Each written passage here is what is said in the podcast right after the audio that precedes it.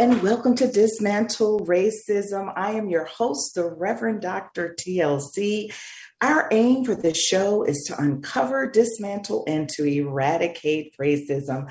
I am super, super excited today to get into this conversation on dismantling racism because I have two very wonderful guests with me. I love all the guests that I have here, but today I'm overjoyed with the two young ladies that I will introduce to you in just a moment. And they are the Gen Z generation, and they will be talking with us about the ways in which they uncover, eradicate, and dismantle racism. But as always, I'd like to get started with the show by really centering us and asking us to just breathe. And the reason why I invite us to take in these wonderful deep breaths is because it's our way of centering and focusing and understanding who we are and that we are breath itself, we're divine wisdom itself, and we're capable of moving mountains. So, if you would just for a moment close your eyes and begin to take a few deep breaths in and just release those breaths. And as you take another deep breath in, do a quick body scan just to see how you're feeling, what your thoughts are, whether you feel that you are ready to hear the conversation, engage in the conversation, or whether there are any places where there's tension. And I want you to breathe out that tension. Breathe in the fact that you are life itself, that you are connected with divinity and source and God. Breathe in that you are the manifestation of the great I am. And breathe out anything that would keep you from manifesting your greatness and the greatness of others. Breathe in the fact that this divine wisdom, this sacred intelligence is available to you at all times. So I invite you to breathe out anything that would keep you from reaching that sacred intelligence. So today, as we begin our show, we are going to rest in that wonderful place of divine wisdom. Sigh it out. Again, again, welcome, welcome, welcome. We are living in a new world where virtually any knowledge is at our fingertips. The age of technology has completely revolutionized our daily lives but specifically how we absorb information and stay updated on current events. This means that the way racism is viewed has been transformed and has the perspective on how to tackle it. So, my guests today, Ruby Avery and Sage Fortune, are here to discuss their various perspectives on racism and the impact HBCUs, uh, their own specific HBCU experience has had on them as young people. And they've had very different upbringings. And so I can't wait to talk to them about it. I should let you in on the fact that Ruby Avery is my daughter. And so she is here today to talk about her experiences uh, growing up in a predominantly white area. And Sage Fortune happens to be my goddaughter, and she's here to talk about her experiences growing up in a mixed neighborhood, but mostly of color, I would venture to say. But I want to tell you a little bit about these two girls because they are so outstanding. Actually, correction, these two women. Uh, Ruby Avery is a native of Griswold in Connecticut, and she's a senior at Howard University her uh, concentration is on public relationships and she has uh, a minor in Spanish. Ruby is involved in so many organizations. I will not list them all here. She can talk about them a little bit uh, as she talks about herself, but uh, she's the president of some organizations. She's uh, like all over the place as a student ambassador. She is such a well rounded individual, and I am thrilled to have her on the show today to talk about her experiences. And she believes that um, wholeheartedly that Howard University, my alma mater as well, has been the perfect environment for her to accomplish her goals. And she's excited to bring her knowledge beyond the classroom. Ruby Avery, welcome to the show today. And Sage Fortune. Sage is an actor, and she's been one since she was very, very young, but she majored in acting in um, in school, and she's also a graduate of Howard University. I'm so excited that they both attended my alma mater. And Sage attended school in Long Island, New York. And she has studied at the British American uh, Drama Academy. She has done one woman um, shows. She's she just has a dossier as well that she can get into a little bit later as she talks a little bit about her stories. And for Sage, she really holds dear to the quote by Alice Walker Surely the earth can be saved by all the people who insist on love. Sage, I want to welcome you to the show as well. I want to ask both you girls to un women to unmic yourselves. hello. Hello, hello, hello. How are you all? I'm lovely this morning. Thank you for having me. Yes, I'm doing well too. Thanks for having us, Mom. Oh, I hope I can stop cheesing enough because I'm just so excited. But girls, women, listen, I always call you girls because you are my girls. So please know that I don't mean anything by it. It's a term of endearment. I always ask my guests to really start by telling us what grounds you, what keeps you focused on your work, your passions, and in particular, since we're talking about racism, what are some of the ways that you ground yourself? Do you have any sacred practices that you engage in? We'll start with you, Ruby. Okay. Well, I guess um, I feel like lately it's been a little bit difficult to ground myself just because I've been moving. I've been, as you know, mom and Sage, place to place. I've just come back from Houston, Texas, and now I'm back in Washington, D.C. to finish my final year at Howard. And honestly, I I do a lot of um, journaling and I religiously drink coffee.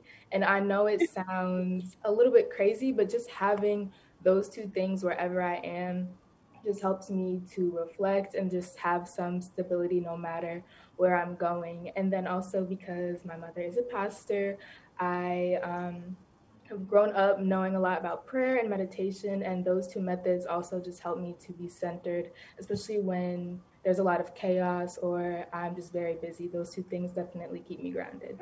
Mm-hmm. And what about you, Sage? So I I discovered yoga does really well for me during the pandemic when I like actually had the time to sit down and think about how that process of grounding myself works. Um, and then also theater really is my meditation. I think going outside of myself is what grounds me. But I think it's also really important. I'm glad you said, Ruby, that it's been difficult because it had it is difficult, you know, to find that. Um, and I think it's a years long journey of learning about yourself and getting to know yourself and accepting the fact that the way you have to ground yourself changes as you change, as your demands change as your environment changes. Um, and so it's like an ongoing process figuring that out. I too take comfort in journaling, which is something that was a mandatory assignment when I was a freshman at Howard, but it became a meditative practice, which I'm grateful for. I'm glad someone forced it down my throat so I could figure out that it tastes good, you know? Mm. well, so I, I'm I'm glad that both of you, sort of in, in ways, have talked about your last year because there's been a lot that you all have had to deal with, as well as the rest of us, um, as it relates to the pandemic. But during the pandemic, racism seemed to just explode. The conversation about it. You all have known from your own experiences that uh, racism has always existed. But this explosion created something else in you all. And I know we're going to talk about technology, your, your experiences at an HBCU. But if we could, could you talk a little bit about what happened for you when George Floyd was murdered? How did it change your way of thinking about racism? I know we had really interesting conversations in our household, but can you talk just a little bit about what came up for you all during that time? I can I can take that first if you like Ruby. Honestly, for me, very little changed in the way that I view it. I think it was more revolutionary for white people and maybe non-black people because all of a sudden it was forced into their eyesight. Um, but I didn't really feel any different. It didn't. It was another incident. It was just another thing that happened, and for me, it was just like, oh, for some reason, I guess because of the pandemic, everyone is just having to pay attention. And I think what changed for me, since it wasn't my own point of view perspective on those events and that issue, what changed for me is how the white people and the non black people that I knew treated me. I had a lot of associates, acquaintances, um, past um, cast members, or, or, you know, things like that reach out to me and be like, just thinking about you. Are you okay? I had I had one woman, um, had one white woman who reached out to me and she was and she's a bit older than me too i think she's in her 30s reach out to me she put me in a group message with with her and the few other black people who were in that production and asked us like to explain to her what she can do to be better and um you know how she can be an ally. And it's like all of those things where i know it's coming from a good place at least i hope i can't read minds but it kind of became a little overwhelming to see how much non-black people around me were overthinking to the point where i was like are you overthinking because you were very very concerned or the fact that you don't feel like you can just be there for me as a friend makes me question your actual consciousness about the nuances of these issues. You know what I mean? I do, and and I think it happened to many of us people of color that there was this barrage of sympathy, empathy, questions, guilt, shame, all of that came up for mm-hmm. people. And so, uh, thank you for sharing from your perspective what that was like. Now, we actually have to take a break. And, um, and so, when we return, Ruby, I'd love for you to express a little bit about what that was like for you and maybe even some of your own uh, understanding of who you were. And you can even discuss the dynamics in our household as it related to conversations. But we're going to take a quick break. This is Dismantle Racism. I'm your host, the Reverend Dr. TLC. My guests today are Ruby Avery and Sage Fortune. We'll be right back. Have you ever thought of reinventing yourself? Are you looking to create a new life's journey? Hi, I'm Kevin Barbaro, host of Coffee Talk XL every Tuesday night live, 8 p.m. Eastern on talkradio.nyc. Tune in live to hear me and my guests from a variety of different backgrounds. As a former college coach and a current full time actor and owner of multiple companies, my show is as eclectic as my life. That's Coffee Talk XL every Tuesday night, 8 p.m. on talkradio.nyc. Are you interested in having a better relationship with yourself, others, and God? Greetings. I'm your host, Dr. George Andow, for the show A Journey Through into Awareness. On my show, we journey into the awareness that the mind of God is the true seat of our personal consciousness. We join together each Monday at 7 p.m. So tune in on Talk Radio NYC. Are you a conscious co creator? Are you on a quest to raise your vibration and your consciousness? I'm Sam Leibowitz, your conscious consultant, and on my show, The Conscious Consultant Hour Awakening Humanity, we will touch upon all these topics and more. Listen live at our new time on Thursdays at 12 noon Eastern Time. That's The Conscious Consultant Hour Awakening Humanity, Thursdays, 12 noon on talkradio.nyc.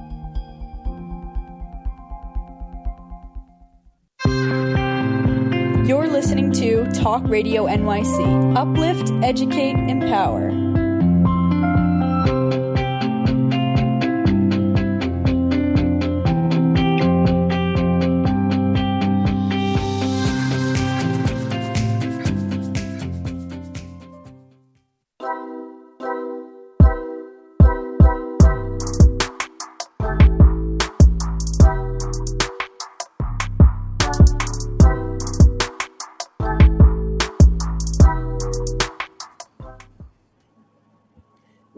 Are back with Dismantle Racism. I'm your host, the Reverend Dr. TLC, with my guests, Ruby Avery and Sage Fortune.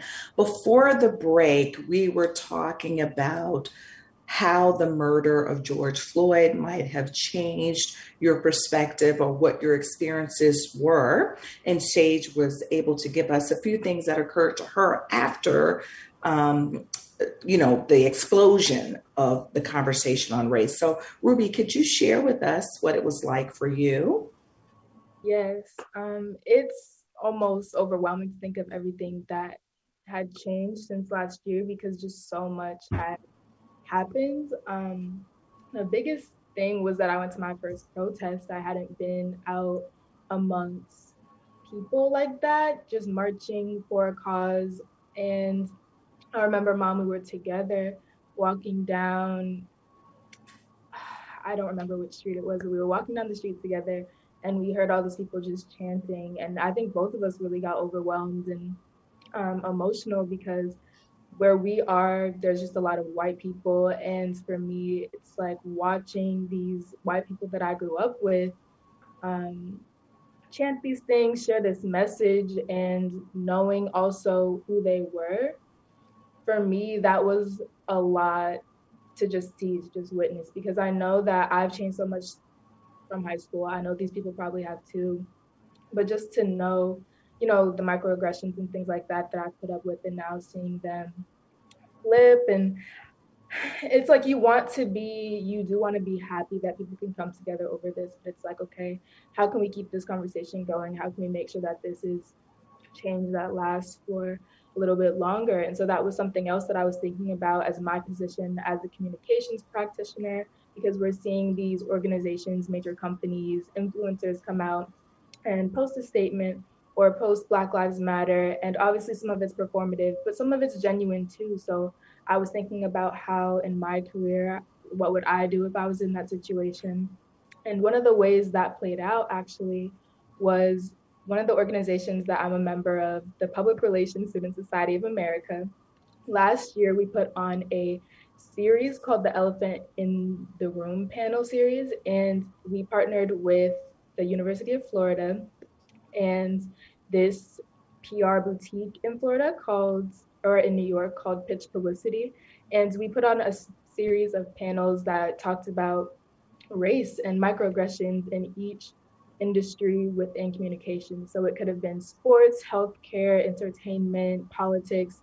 We had people that were alumni of the University of Florida and Howard come back and just answer questions genuinely and honestly about how they see race and how they um, how they dismantle race, how they confront it, and what it actually looks like to be um, a person in communications during this time period when everything is really sensitive. So honestly, being able to be a part of that felt so good because I could, I helped to um, put the series together, which helped me feel like I was being part of that change. But then also, I learned so much just by listening about what a future of actually dealing with race in my career looks like. Mm. So I, I'd love that um, you began by talking about seeing these people that you had grown up with, having these conversations with people that you uh, had known for years, actually, both of you, whether it was in acting or your growing up experiences, and then seeing this now engagement and conversations that you had not engaged in before.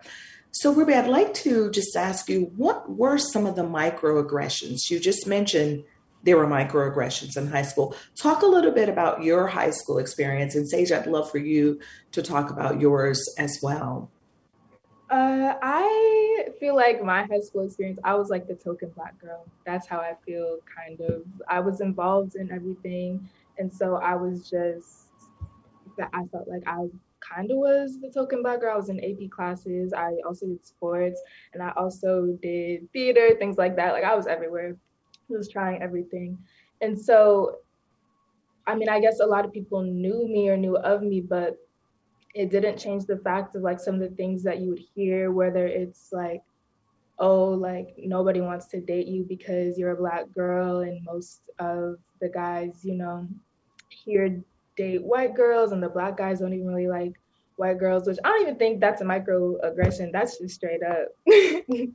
Internalized racism, yeah. you know. Yeah. So dealing with things like that and then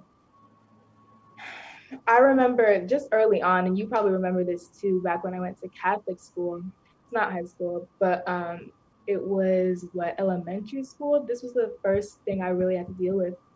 I think I was in fourth grade, and I was getting partnered with a little buddy who must have been a preschooler, and the my little buddy literally did not want to be my little buddy because I was black, and I remember like trying to, you know, play with him or whatever because everybody got along with their little buddy and he just seemed cold and distant. And then one day at recess, one of his little friends ran over to me and was like, um, so and so doesn't like you because you're black, and then ran away. And I was like, oh, okay. And then what did my parents do?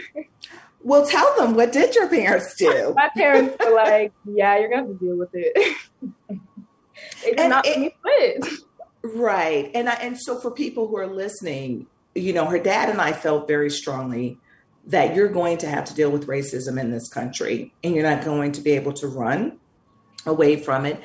And it does not serve the other person when you run away from it. So we did tell her in fourth grade, you're, he's going to remain your little buddy. But in all fairness, his teacher did talk to me and she actually changed her curriculum a bit mm-hmm. so that she could deal with race, which I thought was very powerful because she met me after school to tell me what happened. And she said, Because we're friends. And I want you to know. And I was thinking, We're not friends, Jake. I mean, like, you know, from from from that movie, A Time to Kill, we're not friends. I know you, but we're not friends. And thank you for really being willing to reach out to make sure that my daughter understood and that this young boy understood that we're all in this together. But Ruby, I actually, if you don't mind me sharing this on um, the air, which you don't know what I'm about to say, but that wasn't your first experience. When you were three years old, there was a little girl in preschool who told you that she didn't want to play with you because your skin was brown. And and the teacher never told me about it and dad told me about it. And so uh, the teacher the teacher no the teacher didn't tell dad. Another parent overheard it overheard the conversation and then she told us.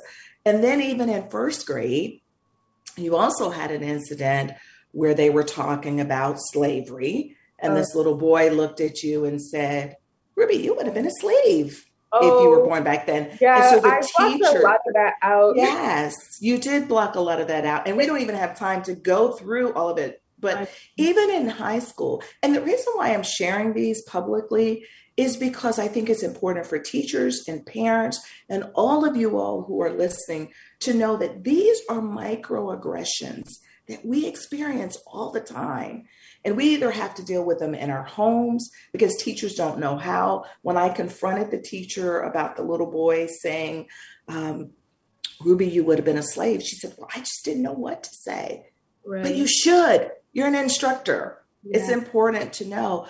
The other thing is, and I'll, I'll just say this one, Ruby, you also told me, and you didn't tell me this until much after high school, about going to parties where people were playing songs that oh, constantly. that really quick? Yes, please. Because it definitely, I've I heard the N word a lot in high school, and I wasn't even saying it. I wasn't saying it. There were a few black kids, um, but they all hung out with white people, like because there weren't that many black people where I was.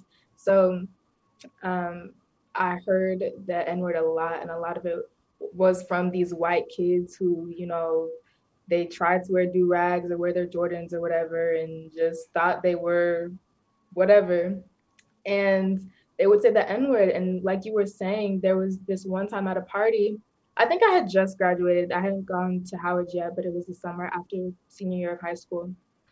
And all these kids are at the party singing the lyrics of the song, whatever, whatever. And this white boy was like, Does it bother you when they say the N word? And I was like, Yeah, I don't like it. And he was like, Well, why don't you tell them to stop? And I was like, I don't think, I was like, Why don't you tell them to stop? Because I don't really have the grounds to even like sit here and just become the angry black woman right now or just ruin the vibes at the party or whatever it is. And so basically after that happened, I was like, yeah, I'm not going to any of these types of functions anymore because I just can't be there. Um, it's just not my crowd, not my scene, and it's just uncomfortable. But I guess because of like peer pressure or whatever, just being really um, just young and dumb, just showing up to these places because I thought like I would be left out. But then I realized I don't have to be there. I don't have to put myself in a space to be disrespected. So just having those experiences and being blatantly disrespected, not even microaggression, just blatantly disrespected, and then seeing people um, rally, I guess the way they did behind George Floyd was definitely it was a lot. well, I could, as I'm listening to you talk about this, it is a lot. And so I would say it wasn't that you were young and dumb, but we go through this phase when we're younger and wanting to identify and to be connected with a group. And this was the group that you were connected with at the time. And if you had been the one to step up, like you said, you would have been the angry black woman as opposed to uh, your white friends actually saying, hey, this is not right. And that is really what's important. I want our audience to know that it doesn't have to be the person of color to be the one to speak up all the time. In fact, if you want to be an ally, if you want to dismantle and eradicate racism, the ways that you do it is a voice. It's not that Ruby doesn't have agency because she does, but there's a cost each time a person of color chooses to speak up. There is a cost. And if, and there's a cost to you too, as a white person, I want you to understand that. But your voice has a different impact. I want to get to you as well, Sage, but we do have to take a break. And I want uh, you to be able to talk a little bit about your experiences growing up. And then I would love for the both of you to talk about how attending an HBCU has changed you in a bit. Um, I know the time goes really quickly here on this show, but we will be right back with Dismantle Racism. I'm your host, the Reverend Dr. TLC. My guests today are Ruby Avery and Sage Fortune. We'll be right back. Do you feel uninformed about menopause and how it impacts on your life? Hi, I'm Pat Duckworth, women's health strategist and host of the Hot Women Rock radio show, empowering women leaders at menopause. Join me every Thursday at 10 a.m. Eastern Time, 3 p.m. UK time on talkradio.nyc for interviews with inspirational women who will share their top tips to rock your world. Hey, everybody, it's Tommy D, the nonprofit sector connector, coming at you from my attic. Each week here on talkradio.nyc, I host a program, Philanthropy in Focus. Nonprofits impact us each and every day, and it's my focus to help them amplify their message and tell their story. Listen each week at 10 a.m. Eastern Standard Time until 11 a.m. Eastern Standard Time, right here on talkradio.nyc. Are you a business owner? Do you want to be a business owner? Do you work with business owners? Hi, I'm Stephen Fry, your small and medium sized business or SMB guy, and I'm the host of the new show, Always Friday. While I love to have fun on my show, we take those Friday feelings of freedom and clarity to discuss popular topics on the minds of SMBs today. Please join me and my various special guests on Friday at 11 a.m. on talkradio.nyc.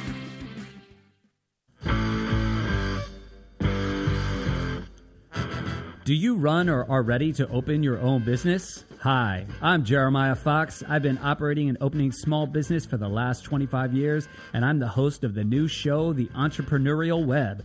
Tune in every Friday at noon Eastern Time for insights and stories on the nuances of running small business right here on Fridays at noon, talkradio.nyc.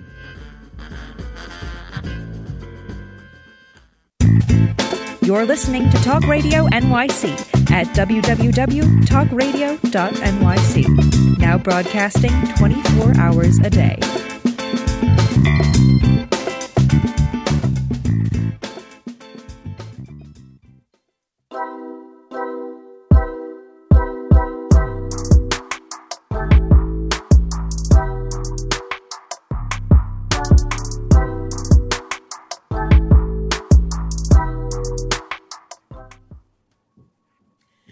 Back with Dismantle Racism. I'm your host, the Reverend Dr. TLC.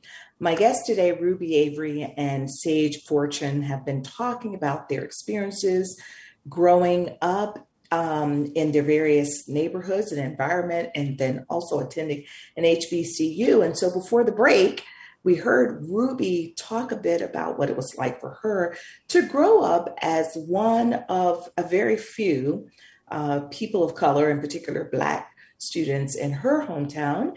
And so, Sage, I'd love for you to talk a little bit about your experiences before attending Howard and what it was like for you to grow up. Mm-hmm. Well, yeah, so I grew up in Long Island. Um, in, in a very, very diverse environment. There were, in fact, I want to say that Black people were in the majority, or at least people of color in general were in the majority.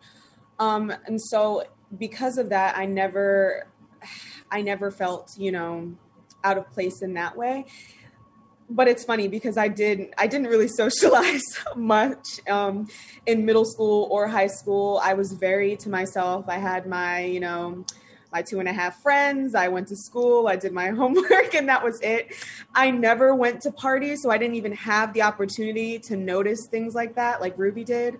Um, but I do think that I would hear um, non-black people drop the n-bomb especially you know when it comes in music because it's just the song. I'm just saying the song and all that great stuff. And even th- which is weirder to me i because you would think that if it's a group of white people they you know they're not they're less likely to hold each other accountable. It's interesting to me that you know a bunch of white people would say that around black people but i wasn't there. I can't speak on it. So i'll let that go. But um honestly people were generally nice in high school i think. Um when i when i like watch shows or when i used to watch shows and like people would get bullied and and you know have a hard time. I'm not saying people didn't get bullied because i don't know what everyone was going through on an individual basis but I think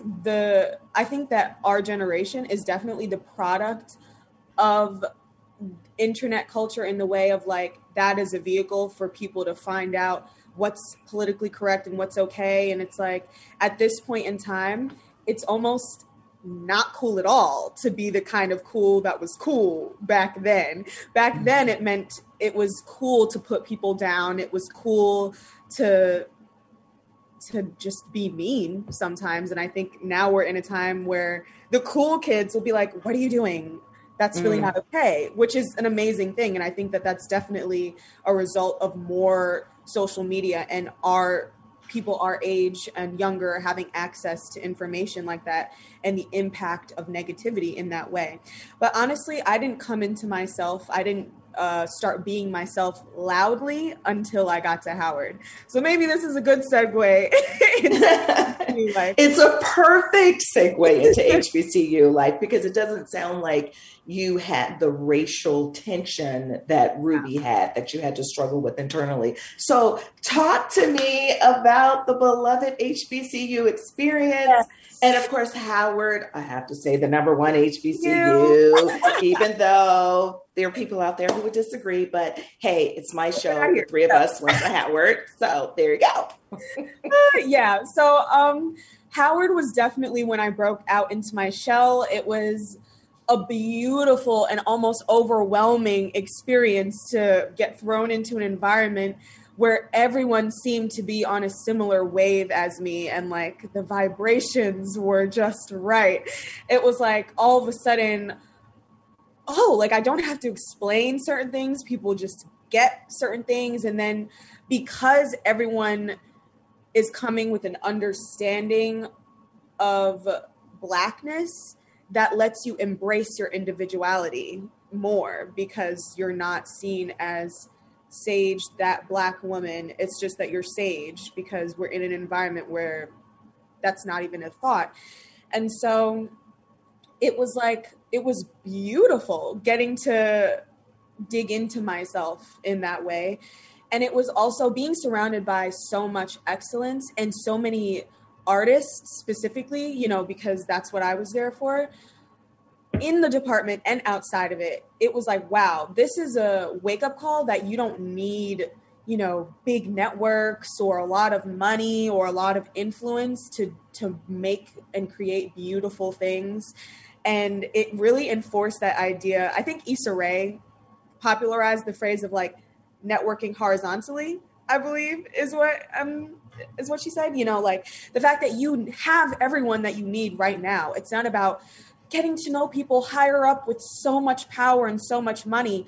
If you are committed and um and you have the desire to create something and you have a clear idea of what you want, you have everyone and everything that you need to make it happen because even if you don't have million like if i wanted to make a movie even if i don't have millions of dollars if i know what i want to communicate and i have people who are also committed to that message it can happen and your art speaks for itself and that will get you where you want to go with the more money and the more influence mm. and it was just excuse me it was just an environment full of individualism in a way that I had never seen before and freedom, intellectual freedom. It was beautiful. Yeah, I, I love hearing you express it sage because I know I was part of that process when you were applying to all of these schools. And often HBCUs get seen as less than. And what I'm hearing you say is that it elevated you in this magnificent way and in a way that actually a PWI can't because it took out Sage the black girl and brought in like, yes, I'm black, but like that's just that's a given.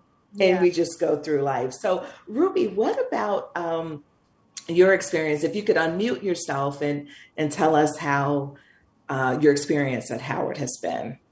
I definitely, definitely would agree with Sage because there's just so much creative energy and it's creative energy in everything, not even just art, but in the way that people speak in engineering, in um, just people's approaches to something. It could be so, like my mom said before, I'm involved in so many different organizations, and so just something like putting together an um, an organization fest for the freshmen this last week and making sure that all the organizations would come out and we kind of did it in a different way. It wasn't just tabling and going by. Like we made it we just made it fun and made it interactive and like almost like a party. So it's like something to come home to and not just your everyday, um, your everyday routine. And so I just love being connected to that type of resource because like sage said the network will just really just your peers themselves they if there's something that you want to do you have everything you need um, just in a GroupMe mm. and people are just willing to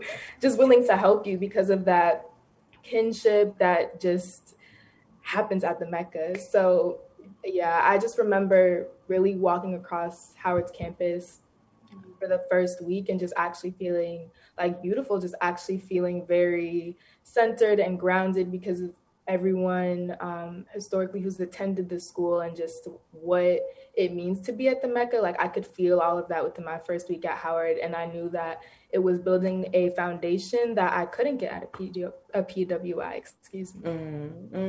I love that you were saying yes. I'm going to let you just a second, but I just love that Ruby said it made her feel beautiful because it speaks to your confidence. And of course, I might be a little partial, but anybody looking at Ruby, she's an adorable, beautiful woman. But to to to have to be at a place where you get to Howard and go, ah, yes, because that means that somewhere in high school, mm-hmm. and, and like all people in high school, you're kind of evaluating yourself.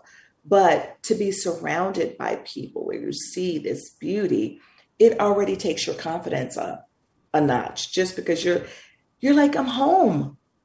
Right? But Sage, what did you want to say? I was just, because um Ruby said something about alumni. I think that was a big thing too, like realizing that my proximity to success was so I'm right there and because of the alumni and their commitment to opening those doors for us, I don't know. I don't know how it works in PWIs, but I know that I have had so many personal conversations with alumni that have been transformational and i don't think that that happens at a lot of places like um, during because we didn't get to do our showcases because i graduated during the pandemic um, you know we had a lot of alumni doing beautiful things coming to us and being and giving us personal guidance in a way that lifts it just lifts you up you know it lifts you up mm. because they know exactly how to navigate that industry that you're going into as as a black person and mm-hmm. um and as uh, it's just it's just I'm getting overwhelmed. You're you're over. yes. Yeah. Well, you know, and I and I think about I think about you too, Sage, as an as an actor. And a lot of times, if you're at a PWI and you're in the acting arena, you can get left out of some parts. But when you're in a predominantly Black university, I mean, like you're eligible for all the parts. You know, if if you're good exactly. enough to get the part right and and and because we don't know what we don't know sometimes when you're in settings where you're the only people don't even recognize that they're not seeing you that you're not visible to them that they're not thinking about you uh, for a particular part for instance because in their mind maybe the person who's playing the part is a white person right. and they're not even aware of it um, I know that you ladies have much more to say, but we're again we have to take a break. And when we come back, I'd love to hear a little bit more about how you think your experience and at an HBCU might have prepared you for life and beyond. I know you've talked about it a little bit more, but talk a little bit about the academics maybe when we come back, your strong sense of um, intellect and academics. So we'll be right back with Dismantle Racism. I'm your host, the Reverend Dr. TLC. We'll be right back passionate about the conversation around racism? Hi, I'm Reverend Dr. TLC, host of the Dismantle Racism Show, which airs every Thursday at 11 a.m. Eastern on talkradio.nyc. Join me and my amazing guests as we discuss ways to uncover, dismantle, and eradicate racism. That's Thursdays at 11 o'clock a.m. on talkradio.nyc. Are you a small business trying to navigate the COVID 19 related employment laws? Hello, I'm Eric Sauver, employment law business law attorney and host of the new radio show Employment Law Today. On my show, we'll have guests to discuss the common employment law challenges business owners are facing during these trying times. Tune in on Tuesday evenings from 5 p.m. to 6 p.m. Eastern Time on talkradio.nyc.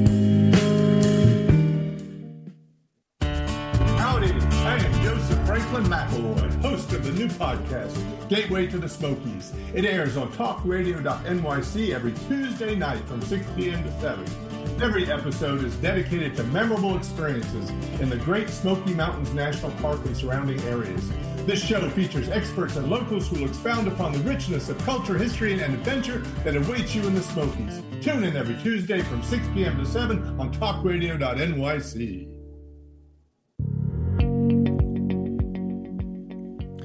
Do you love or are you intrigued about New York City and its neighborhoods? I'm Jeff Goodman, host of Rediscovering New York, a weekly show that showcases New York's history and its extraordinary neighborhoods. Every Tuesday live at 7 p.m., we focus on a particular neighborhood and explore its history, its vibe, its feel, and its energy. Tune in live every Tuesday at 7 p.m. on talkradio.nyc. You're listening to Talk Radio NYC at www.talkradio.nyc. Now broadcasting 24 hours a day.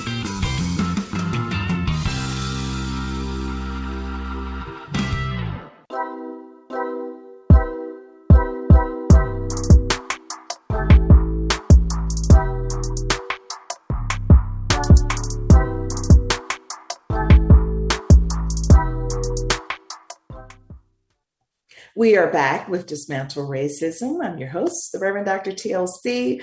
My guests today are two of my favorite people uh, my daughter, Ruby Avery, and my goddaughter, Sage Fortune. And before we continue, I just want to do, give a shout out to uh, Tim at Star Island. As as those of you who watch the show often, you can see my background is different. I'm on Star Island engaged in Sabbath rest, and I needed a place to host the show. So he graciously let me use his office. And so I want to just thank Tim and give him a shout out. Before the break, we were talking about your experiences at an HBCU, and I asked you all to think about some ways in which your experiences at an HBCU has prepared you for life beyond college. So, whether that's with your careers or just navigating racism or navigating uh, life in general, talk to me a bit about your preparation at Howard. Either of you can start. Well, Ruby, I mean, Sage, your hand went up. So, we'll start with you. Yes, you have to unmute yourself, please. I was actually pointing like Ruby, but it's okay. Oh, okay. um, well, I think the biggest thing is that when um, you're allowed to foster your individuality, that just gives you a strong, grounded sense of self. And when you're comfortable with yourself, that means that you're just overall more well prepared to deal with absolutely anything that comes your way. Um, like f- freshman year for us in the theater department, before we did any scenes or acting as you might as you might say um, we had to do an exercise called two minutes alone. And it's just us in our bedrooms doing absolutely nothing and just trying to be your authentic self in this space. And we did that for a long time before we were ever allowed to touch a script. And i think that's a microcosm for anything outside of you know the world of theater is the fact that you need to be comfortable in being your authentic self before you're able to step into other arenas. And i think that that goes along with um, the fact that we had access to works by people who looked like us and people who didn't look like us. You know of course it's there's a lot of value placed on the classics, you know, Greeks and Shakespeare, and that stuff is valuable, of course. But in addition to that, we got to read things that I had never even heard of, writers that are considered the black classics or the, you know, classics in a different arena. I had never even heard of these people. And it was, you know, beautiful plays, poems, etc., by people who are black but other people of color as well. And I think that that's important because I don't want I feel like it's easy to interpret when we're talking about HBCU life that it's like, yay, now it's about looking, having people who look like me, me, me, me. But it's not about that, in my opinion. I think it's about having having the experience knowing what it's like to be the other and that lets you create space for the other others. It's not just about yay now it's all about black people. Now because we know what that's like it's about um, reading plays by women who are latina and people who are east asian and all of the things, you know, creating space for all of it. And I think when you have access to those different kinds of points of views, that widens your scope for everything. It mines the things that you wouldn't have found about yourself. You know, mm-hmm. reading from different points of view, it's about finding the universality of of an experience and I think people who are only reading or living or trying to reach in one kind of point of view are missing out on not just the outside but they're missing out on things that they're they don't even know are inside. And i think that's the biggest mm. takeaway from hbcu right. oh thank you. Thank you sage. And i'm going to let ruby um, answer that in a minute. But sage i also know that you were involved in so many things and you're involved in uh, quite a number of things now with your acting since then and um, we we didn't have time to go into those things but i am just very thrilled for you as you're moving ahead in your career as an actor as well. So ruby could you answer uh, the question as well? Yeah i think both of you guys said it really well that it's just um, a different confidence in yourself that you have coming from an hbcu and that's due to a lot. And it has a lot to do with academics as well as just the social aspect of being on campus. But like sage said in her discipline they required her to sit with herself and really uh, find her authentic self. And that also happens in let's say a history classroom because we're all required to take african american history. And just learning and just having such an enriched conversation around actually what happened to black people and things that you never even knew about because when you grow up in a high school, the general education gives you the civil rights movement, gives you slavery, it gives you a little bit of Jim Crow and things like that. Um, but it doesn't really tell you everything that Black people went through and how much influence that has still played out till today. So, really knowing that and just studying that really helps you break down and reflect on all the people that have paved the way from you and then that's like sage said creating that space because you know where you came from and how even i'm allowed to be in this moment here right now because people before me weren't. So that just gives you purpose and it helps you like sage said to create that space for other people. Mm, i love that. And so i wonder in our last couple of minutes that we have you said to give you purpose does it also um, do you have a sense of responsibility to your community after attending an HBCU? Do you think it shaped how you think about your responsibilities? And and and like maybe just one one minute each. yes, um, it definitely does. I can't. I can just say for myself and what I do with my organizations, it's just making sure that we are really reaching people and what they care about and helping people to identify their purpose as well and how they can um, shape themselves and like even as a student ambassador and just telling prospective Howard students about how Howard has shaped me, I feel like that even gives them a little bit of a full picture of what a HBCU is. I love talking about it because if I had went to a PWI, I just simply would not have been the same person that I am now. And so I'm just grateful to have had this experience. So I know that for me going forward, I always want to just give people perspective. I think that that's my responsibility as someone who studies communications um, to the bigger picture and to creating that space for the others. Mm, thank you for that. And Ruby, I also know, like Sage, that you're super involved in school. I mean, I think you're an officer in about three or four different organizations. And again, as a student ambassador for our listeners, you actually do, do tours of the college to tell people about Howard. And so it's been a wonderful way for you to give back, even as a student. So, Sage, real quick, um, do you want to chime in? Yeah.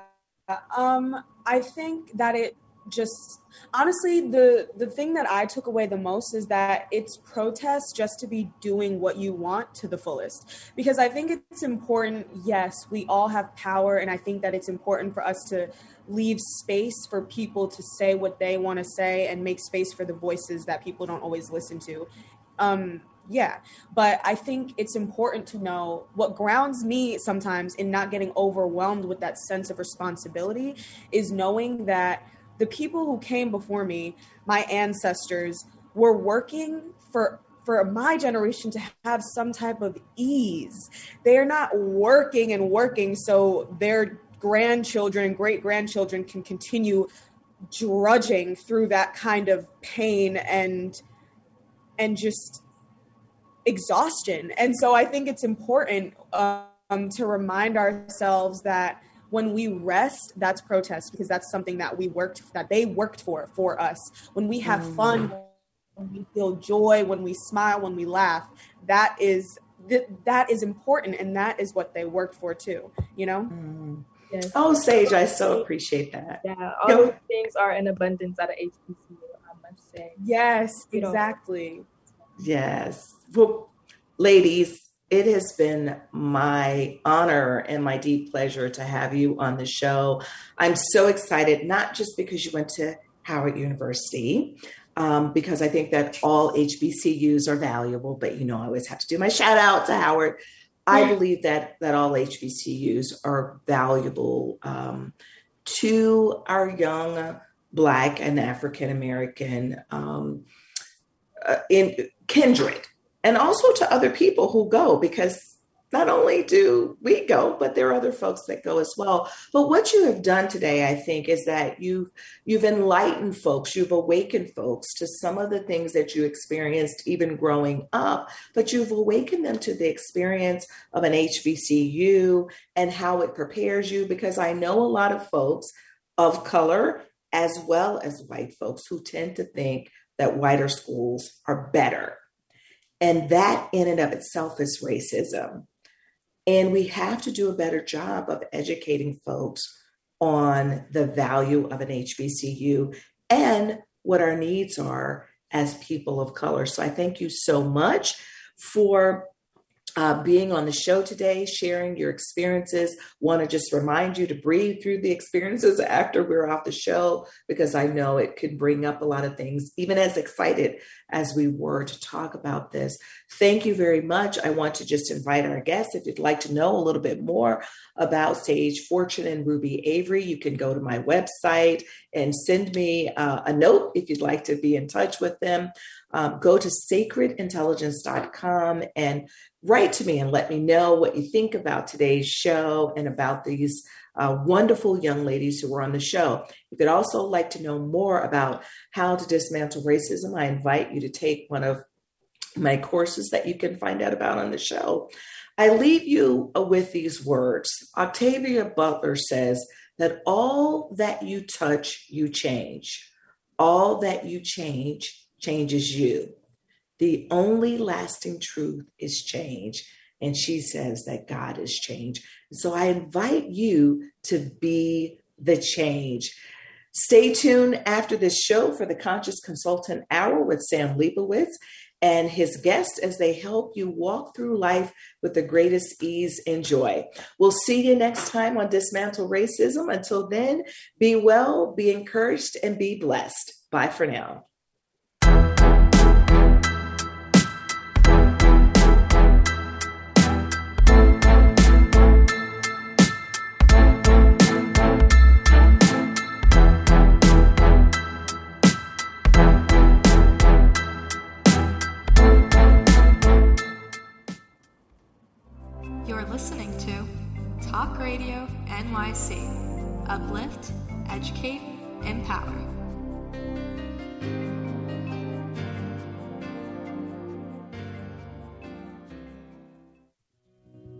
Did you know that nearly one in five adults in the U.S. battles mental illness? Hi, my name is Albert Daba. I'm the host of the show Extra Innings. Extra Innings, I discuss the topics of wellness, mental health, and the experience of surviving multiple suicides within my family. Listen live every Monday at 6 p.m. Eastern to Extra Innings for discussions with sports figures, artists, mental health professionals, many others. That's Monday at 6 p.m. Eastern on talkradio.nyc. Post COVID world, you may have many unanswered questions regarding your health. Are you looking to live a healthier lifestyle? Do you have a desire to learn more about mental health and enhance your quality of life? Or do you just want to participate in self understanding and awareness? I'm Frank R. Harrison, host of Frank About Health, and each Thursday I will tackle these questions and work to enlighten you. Tune in every Thursday at 5 p.m. on talkradio.nyc, and I will be frank about health to advocate for all of us.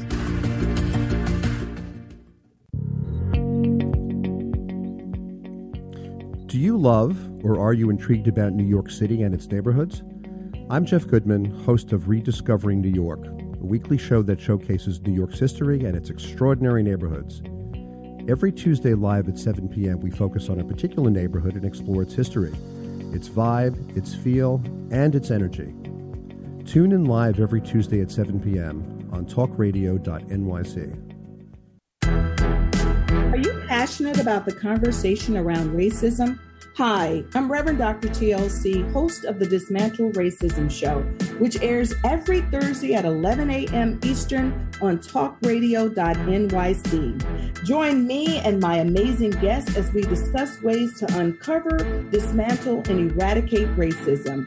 That's Thursdays at 11 o'clock a.m. on talkradio.nyc. Have you ever thought of reinventing yourself? Are you looking to create a new life's journey? Hi, I'm Kevin Barbaro, host of Coffee Talk XL every Tuesday night live, 8 p.m. Eastern on talkradio.nyc. Tune in live to hear me and my guests from a variety of different backgrounds. As a former college coach and a current full time actor and owner of multiple companies, my show is as eclectic as my life. That's Coffee Talk XL every Tuesday night, 8 p.m. on talkradio.nyc. You're listening to Talk Radio NYC. Uplift, educate, empower.